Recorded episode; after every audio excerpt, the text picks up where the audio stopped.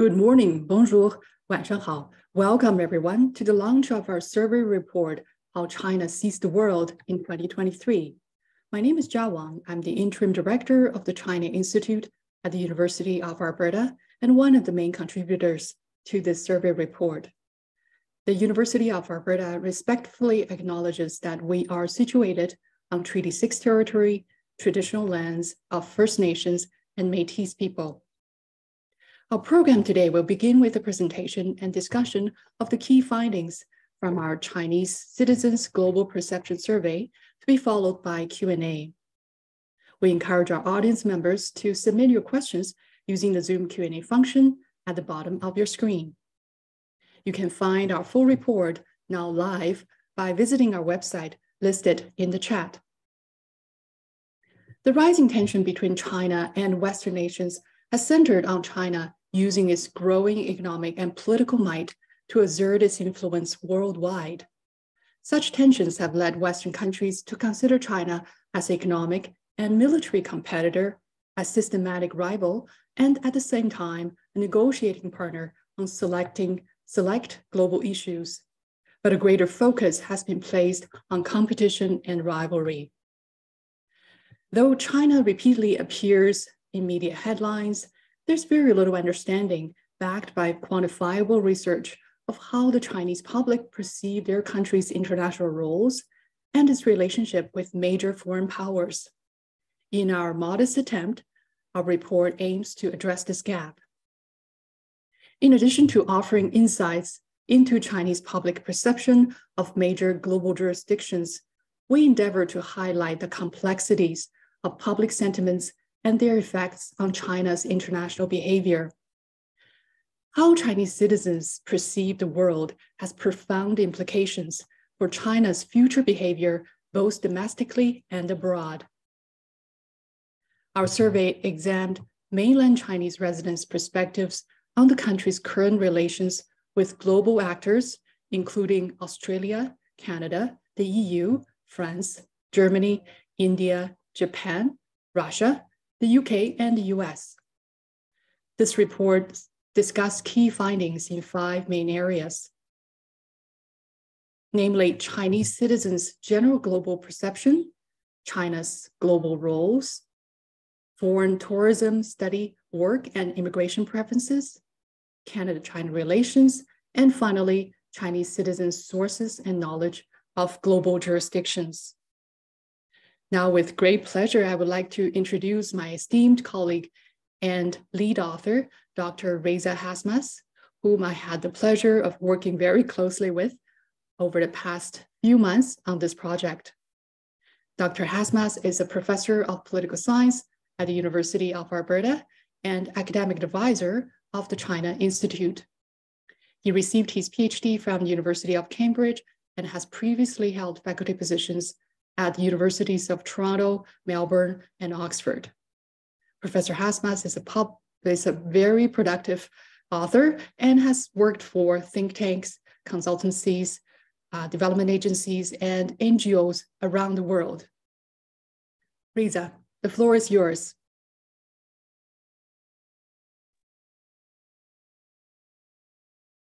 Hello, everyone. It's a pleasure to be able to say a few words to you about this survey that we've uh, just launched. Um, bear with me while I launch the, uh, the PowerPoint deck. Um, okay. Excellent. So, as Shah has actually mentioned, uh, we have seen these sort of rising tensions between China and Western jurisdictions in the last few years, particularly in this decade. Um, and, and, in fact, we, we, a lot of the sort of conversations has been about decoupling from China. Um, and in, in, fact, what we did see is earlier this week, uh, the G7 at the G7 summit, we saw uh, this idea that while Western jurisdictions are not necessarily decoupling from China, but the, then they went on to suggest ways in which they might actually decouple China. So even if you do have the rhetoric of, of decoupling or not decoupling, at the end of the day, we see around many Western jurisdictions is a awareness towards China. So it's there's a there's a movement towards de-risking from China. Um, So ultimately, we can suggest that China is perceived as a negotiating partner on select global issues, as an economic and military competitor, and a systemic rival promoting alternative models of governance. Now, as just sort of hinted, you know, how Chinese citizens uh, perceive the world has profound implications for China's future domestically and abroad. So while the Communist Party of China enjoys a monopoly over the political system, it does actually require political popular support and legitimacies for its policies. I mean, this has been quite historical where um, the party has retained that sort of legitimacy from the, from the populace. Um, and, and, in many respects, we can see this being reiterated by the fact that the party monitors public opinion, uh, they conduct public uh, opinion analysis. Um, so ultimately, it suggests that the general public support or dissatisfaction with China's foreign policy and activities can translate to future support or dissatisfaction with the party and the state itself. But differently, it's worthwhile for us to understand what the Chinese public thinks. Now, there has been surveys um, and polls conducted looking at what the Chinese public thinks. Um, so, what what what what makes this sort of this the CC uh, GPS survey, the Chinese Citizens Global Perception Survey, somewhat unique is that we're doing not only a, an online sort of survey, but we're doing a telephone survey as well. And what that means, it, what distinguishes it, is that we are able to get a much more representative sample of the Chinese population. We're able to get those hidden populations, the rural populations, through the methodologies we've utilized. Um, so, unlike polls or flash polls that we might see coming out of China, uh, over the last um, first quarter of 2023, we we ultimately queried citizens um, from a geographical standpoint, from an income standpoint, uh, variations in terms of um, uh, marital status, um, education levels, gender, age, uh, to have a representative sample and a statistically representative sample of how the Chinese general public views other jurisdictions and their relationships with China. So we looked at 10 different jurisdictions, as uh, Xiao mentioned, um, and you can see that there was the Australias, the Canada, the EU, France, Germany, India, Japan, Russia, the UK, and the United States. So that's the sort of the methodological approach we undertook there. We um, used a, um, a, a, sort of uh, a survey sort of company uh, that is semi-detached at university.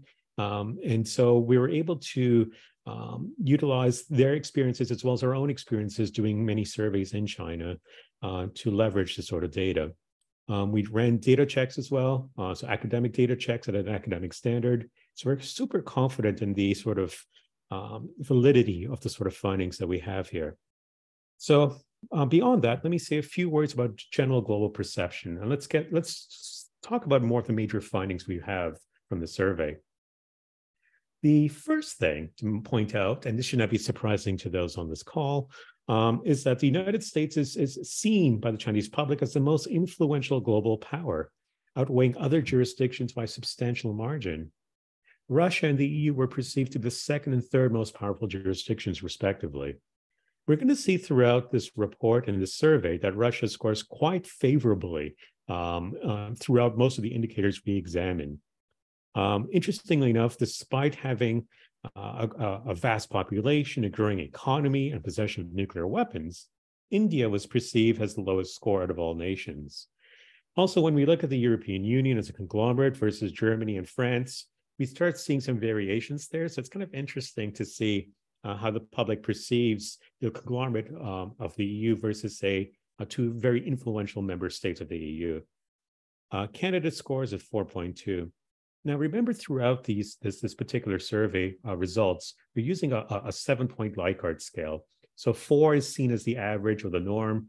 Uh, anything below that or above that is seen with some sort of uh, relevance, statistically anyways. So the key headline here is that the majority of respondents saw the United States as the most influential global power. Now, what's really fascinating is when we look at trust in global partners. Now, trust is super important. Um, you have to trust an entity in order to engage in a meaningful sort of engagement with that entity. But differently, uh, if you are going to engage with China, or if China is going to engage with a Western jurisdiction, they need to have minimum levels of trust. So looking at trust is a great indicator to, to forecast uh, current and future potential uh, partnerships and, and, and the health of a relationship. Now, lo and behold, we see that respondents generally have low levels of trust in the United States, um, whereby Russia is seen as the most trusted actor. Um, again, as I mentioned, Russia scores pretty high um, in, in, this particular survey. And I'll, I'll, say a few words later onwards about what that means and, and why Russia is, is such a trustworthy partner. Um, France and Germany, as I mentioned, very influential members of the EU, are viewed as much more trustworthy than the EU as a bloc. Uh, although China has territorial disputes with both Japan and India, its citizens' perceptions of both nations are notably different. So another thing we sort of try to examine is if you're familiar with the jurisdiction, or if you self-report familiarity with the jurisdiction, rather, um, does that engineer greater trust? We see there's a strong correlation there. So familiarity with a jurisdiction is positively correlated with trustworthiness. And that kind of makes sense. The more intimate knowledge the citizenry has uh, of a particular nation or jurisdiction, the more likely they are to trust that entity versus the, the entity they don't know very little about. Now, this holds true except for the United States. Uh, so we do see that even though people report high levels of, of familiarity, uh, the US is not trusted as much um, in, in, in this regard. Now, another question we looked at is the long-term importance to China. Uh, so what we see here is that Russia is viewed as the most important uh, sort of entity um, in, in terms of China's long term future. This is really, again, in line with the general positive view of Russia throughout the survey. There's a, there's a perception that Japan is relatively insignificant to China's long term future. You look at the EU and the US, they're seen with higher regard, uh, that they have uh, quite strategic importance to China's long term future. Uh, Canada and Australia are scoring in a very similar uh, manner. Um, and but relative to uh, the US and the EU and Russia, um, it's, it's quite low, relatively speaking. Um, so it tells you in, in many respects what this slide illustrates is who the citizenry believes um, plays a major role for China's future. Um, and, and, and, here again, as I said, Russia, the EU, and the US are the top three in this, in this respect. Moving on, um, we also asked citizens about the likelihood of military conflict in the next decade.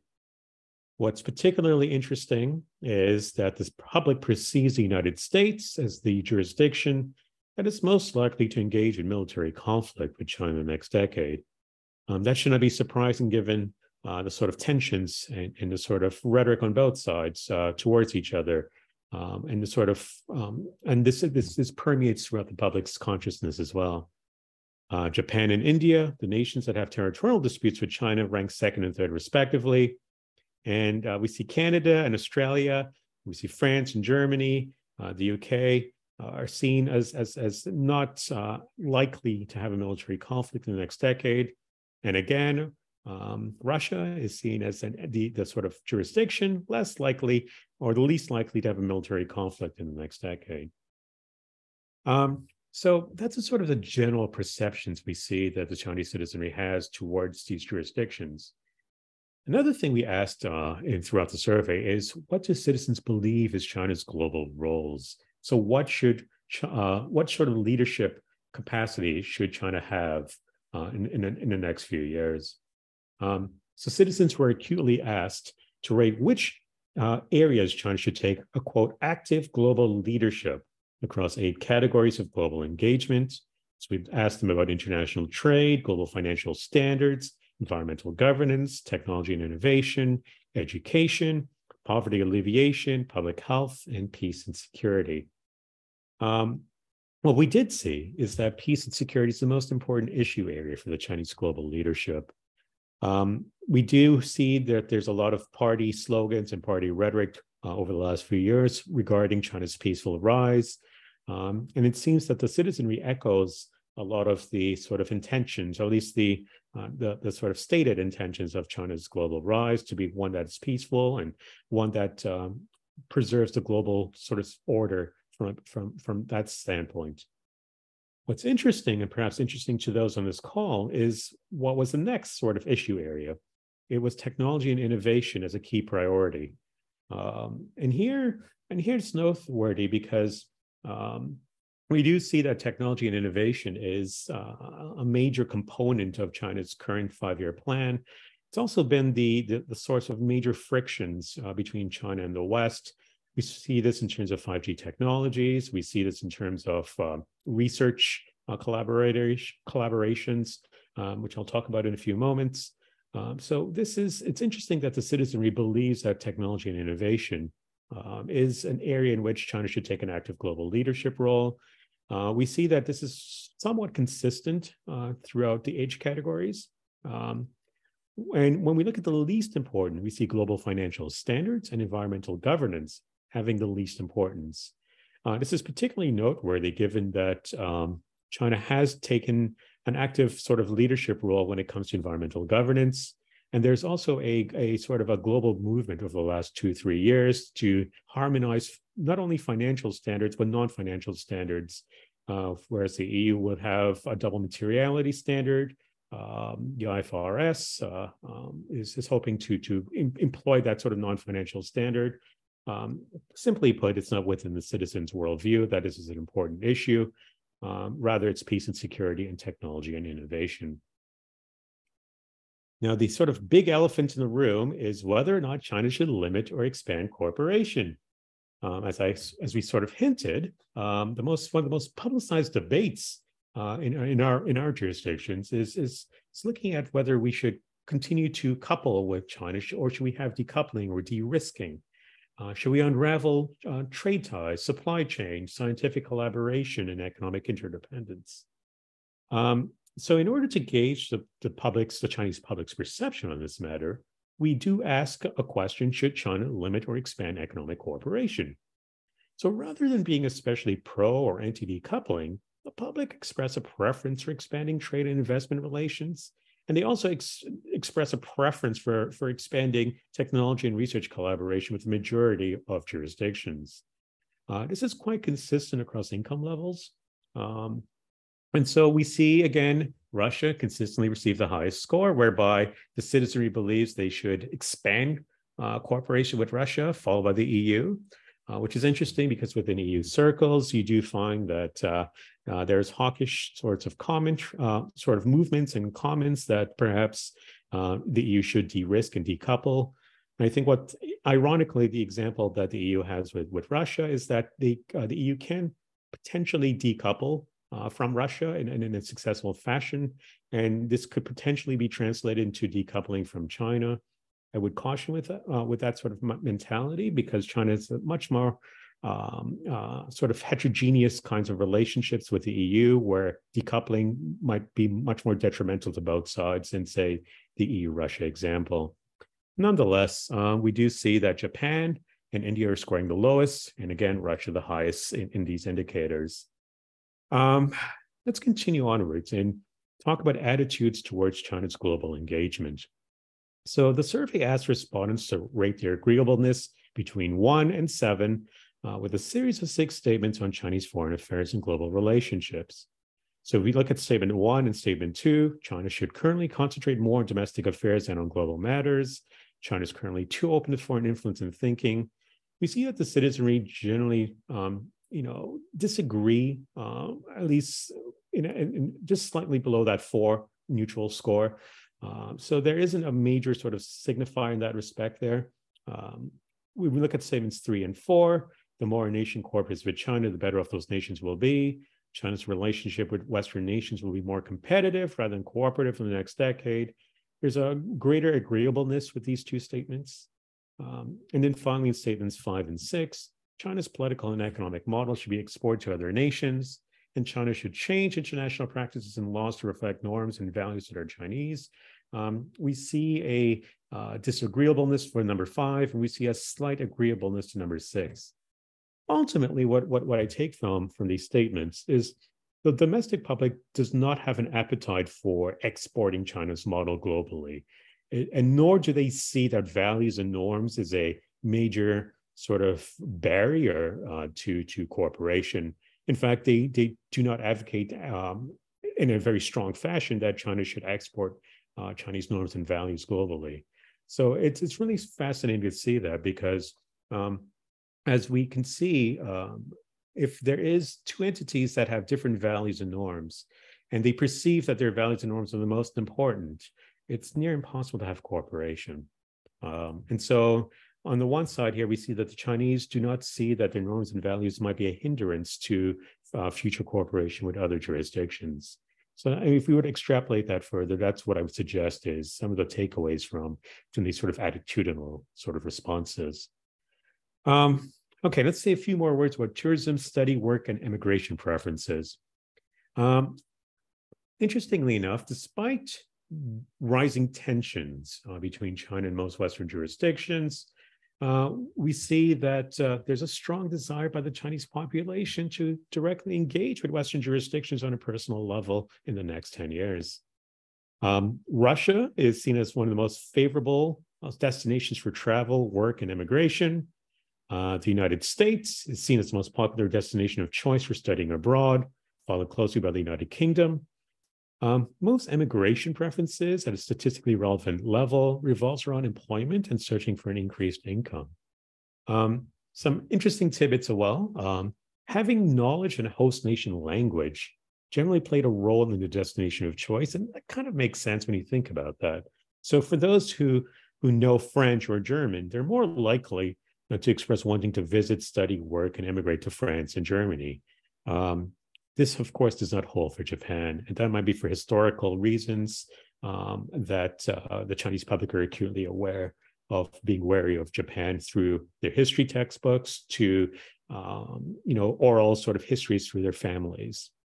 Um, when we look at uh, the, the, data in a more disaggregated fashion, uh, the younger cohorts, and by young I mean age 29 and below, are more likely to express a willingness to immigrate to Germany, followed by Russia, if you're married, you're more likely to want to immigrate to Australia.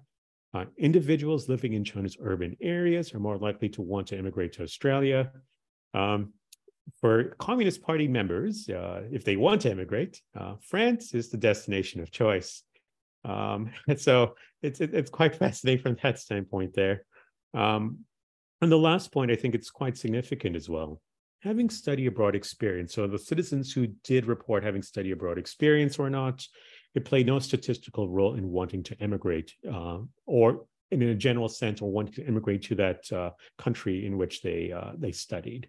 Uh, so we do see that uh, there isn't that major linkages uh, between studying abroad experience and wanting to immigrate to the jurisdictions we examine. Um, so the next thing I would like to talk about is Canada and China relations. And this is quite topical, of course, given that um, uh, there's been um, accusations of, of tampering. Um, and uh, there's, uh, I mean, that's the headlines in, in, in, the news cycle this week.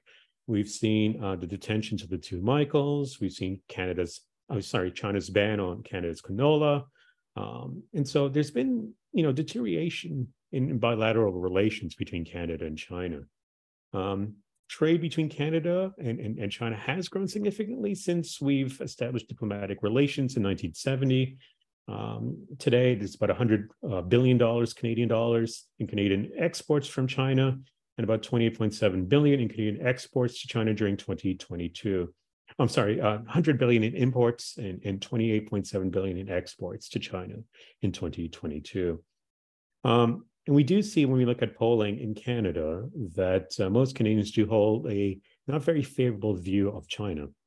And of course, this has been reinforced with politicians and it's been quite politicized, calling for greater decoupling with China, uh, greater de risking from China in terms of trade, and increased scrutiny on Chinese uh, select investments and engagement um, under the guise of potential security risks. So we have this sort of uh, uh sort of tense sort of environment uh, when we look at Canada-China cooperation. So we asked we asked respondents, um, you know, what what are their views on on, on Canada, and interestingly enough, um, we find that Chinese respondents are generally warm towards Canada. Uh, Chinese citizens have a favorability score greater than five in all areas of cooperation between Canada and China we examine. So we looked at economic and business relationships, i.e., investments and trade, uh, we looked at environment and climate change activities. We asked about cultural exchanges, global governance, multilateral organizations, and global and regional peace and security. And across all of these levels of, of engagement, we see that um, there is a strong uh, sort of um, favorability um, uh, from the Chinese sort of side. So there's a there's also a positive correlation between responses to increasing cooperation between China and Canada in global governance, multilateral organizations, and global and regional peace and security. Um, we can break this down a bit further, and perhaps in Q and A's, I can break down many of the things I've been talking about thus far, um, but particularly the Canada-China cooperation. Um, there's a lot of information that, just for brevity, I'm not able to present, but um, we do see that uh, um, there's a there is a more of a favorable environment, a trusting environment, which which allow on the Chinese side, at least among the citizenry, which engineers and invites uh, greater collaboration between China if Canada does decide to do so. Um, one of the questions we asked is asking citizens uh, about the perceived factors that have the greatest impact on Canada and China relations. Uh, so we gave them four options to select. Um, we, we asked them if uh, China's growing international power could be a hindrance or, or deterrence or, or a positive sort of aspect towards Canada-China relations. We looked at, uh, we asked them about Canada's relationship with the United States. We asked about differences in values between Canada and China. We also asked Canada's domestic policies, um, sorry, domestic politics and policy environment. And what we see is, for the most part, um, people generally tend to believe that Canada's close relations with the United States is perhaps the most uh, cumbersome variable uh, to influence Canada China relations. The least cumbersome variable is potential variances and differences in, in Canadian and Chinese societal values. And again, that is a positive because if you if you if the if the citizenry believe that there is a a clash of values, it's almost um, it's, it's it's super difficult to engage and have a fruitful cooperation when there's a value variations between both sides. Um, so I, I, think that is a positive that we can we can attach from from these results. Now, moving on, um, I want to say a few words about the sources and knowledge of global jurisdictions that the citizens report. Um, well, we see that uh, respondents consider themselves to be relatively highly knowledgeable of the US and Russia, this is perhaps owing to both jurisdictions' dominance in recent news cycles. But what this chart also indicates is that when there's greater knowledge of the entity or when they self-report greater knowledge of a, a particular jurisdiction, they're more likely to trust that jurisdiction. So I think that is a great takeaway. And again, ultimately, um, when you trust the entity, you're more likely to want to cooperate with the entity in the long term. So I think having that that meaningful knowledge is a great sort of proxy to understand uh, trust currently and future trust, uh, which can lead to greater cooperation. Um, perhaps not surprisingly, because of the same realities we see in our own jurisdictions, is that irrespective of age categories, social media was the most common way to obtain information on global affairs. Um, again, across all age categories, that is a reality. significant. Uh, it's significant because if we look at traditional media, television, radio, newspaper, generally speaking, the party has been quite uh, good at uh, uh, influencing the sort of uh, messaging that, that, occurs in the traditional uh, sort of media. This might um, come in, in, in, the, in, the, view of having um, key talking points for select sensitive issues that television, radio, newspaper may have, um, to um, downright censorship. Uh, so we see that um, by virtue of the citizenry using social media as a way to obtain information about global affairs, there is more varied sources of information. Now, of course, this is withstanding the fact that there is censorship on social media, but um, there are ways around this. So you can uh, through VPNs, through through political memes, political humor, through code words, um, and, and and so we see that um, what this means in many respects is that there is uh, greater information being acquired through social media that may not be as filtered through the eyes of the party. Um, what that also suggests, if you are a, a, a, foreign jurisdiction, ironically, is that you can't influence the way the public uh, perceives certain issues by virtue of uh, using social media to your advantage. Of course, that is the great irony because that is the attendant fear that we have uh, towards uh, uh, Chinese-backed or Chinese-based uh, sort, sort of social media forums that are in our jurisdictions. Um, but ultimately, we do see social media is the way uh, in, in, in that that the citizenry gets their news about global affairs. The sort of uh, last question that we ask um, that I'll present today is looking at government action and the popular will. I think this is also interesting to look at because, um, you know, ultimately, if the citizenry cannot divorce the government from the popular will, um, that can be a bit tricky. Let me put it to you in a different way. Um, often in our jurisdictions, perhaps the government may not represent the views of the entire population. They may not accurately represent the, the attitudes of the entire population. And as, and as a result, we can potentially divorce the government's action from, from perhaps our own thinking and our own sort of mentality towards a particular issue. What we see in the Chinese context amongst the citizenry is that there's broad agreement within the population that a government's action broadly reflects the citizens' will. That means if the Canadian government, for example, um, does a particular action, the citizenry believes that the majority, if not all citizens, believe that this action is, is, is, is reflective of what the citizens want and, and, and, and desire. So that is uh, um, that is something to, to point out because it tells us that uh, when a government behaves in an X or Y fashion, um, it, uh, the citizenry believes that that is what the that that that is what those jurisdiction citizens actually want, um, and so uh, we see this results uh, in terms of, of being quite uh, um, consistent across age and income demographics. Okay, so the last sort of bit that I want to say a few words about is what does this all mean? What I mean, talk about some of the implications uh, towards some of the, our findings in, in, in many respects. Um, the first thing is saying is that we can suggest is that China really is at a crossroads with its interactions with major Western jurisdictions. Um, the data suggests that the public overwhelmingly supported China that peacefully coexists in the international sphere. This is demonstrable insofar that the citizenry considers global peace and security as the most significant leadership role China should take. Yet, with all jurisdictions, there are numerous strategic interests to balance that could compromise this meta goal. Now, China's stated goal to improve its technology and, and, and research standing is the most prevalent strategic interest that can incite future global tensions. As I sort of hinted beforehand, in the 14 five year plan, the current plan, China aims to develop basic research and significant breakthroughs in core technologies to the extent that the nation could be a global leader in technological innovation. They're also increasing um, R&D investment by 7% annually. Um, um, and so what we see here is that the that the, the citizenry overwhelmingly supports China becoming a global technology and innovation leader. Um, and so, um, how would China marry both goals to be a leader in global peace and security, and yet develop technology and innovation that ultimately challenges the current hegemony led by the United States, as well as the European Union in many respects?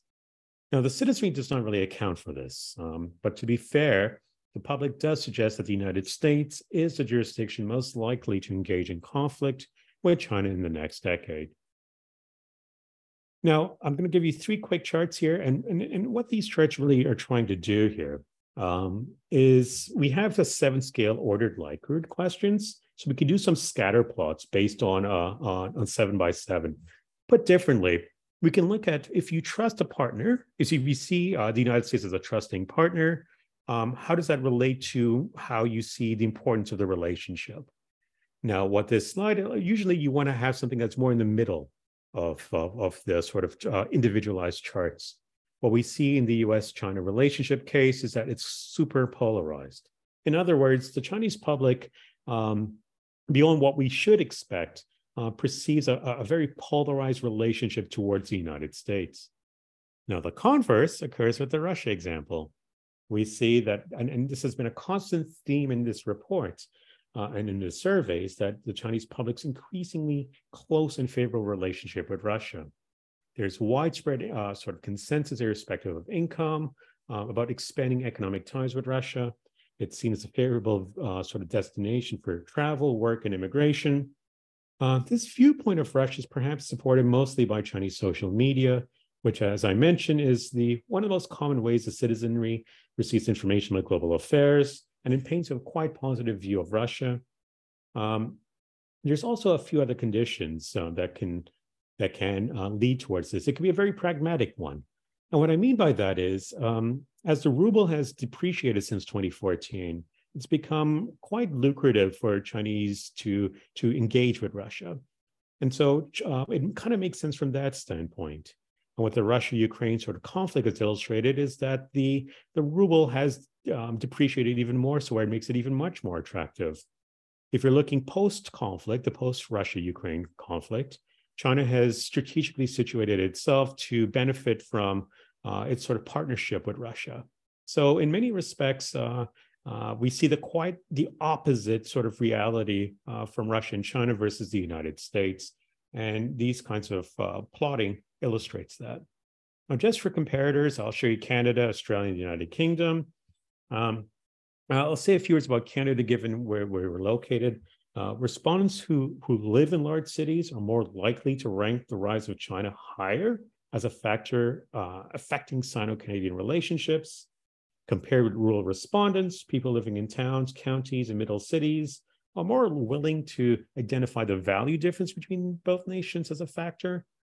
We also see that individuals with higher income are more likely to rank the US Canadian alliance uh, and value differences as factors that can influence. So there's some gradients to this. I mean, I mentioned some general observations, but when you dig deeper into the data, you see some general uh, sort of uh, some specific uh, sort of observations. But ultimately, this is what we should expect when we look at Canada, Australia, United Kingdom, that there is not as much of a, um, a polarized kind of relationship that the citizenry perceives. Similarly, with the European Union, Germany, and France, we have a much more normalized kind of um, uh, relationship that we see. It's not super polarized.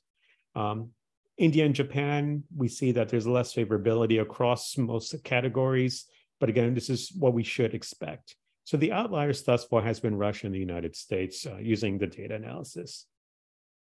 So a few final words. Um, don't think we should see China's coupling with Russia as a crystallization of a bipolar global order, with Russia and China on one end and Western jurisdictions on the other.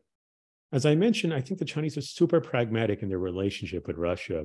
Um, they see that they can strongly benefit from their relationship with Russia, both economically and in other indicators that we looked at. Um, and, and, and, this is even in a post-conflict with, with Ukraine, um, that the citizenry can benefit from that relationship. So they're quite well situated in that respect, in that regard. Um, we also see that uh, there are points of numerous interactions um, that is supported by the Chinese public that can serve as a means of bridging potential disputes between China and Western jurisdictions. Um, as I sort of mentioned, uh, that there is encouragement that the citizenry does not perceive major differences in values as a significant driver of discontent between China and Western jurisdictions, and that is a positive. It tells us that there's a lot of leeway, a lot of common ground at an ideational level, which can ultimately support common global policy goals, as well as to foster greater uh, bilateral and multilateral kind of relationships with China. Um, so that's a sort of presentation uh, of, of our survey that I, I wanted to, to share with you. Um, again, this is more of a broad overview. I'm sure you have very specific questions. I'll be happy to answer any of your specific questions or go into greater detail about any of the facets uh, that was mentioned in, in this particular presentation. So thank you.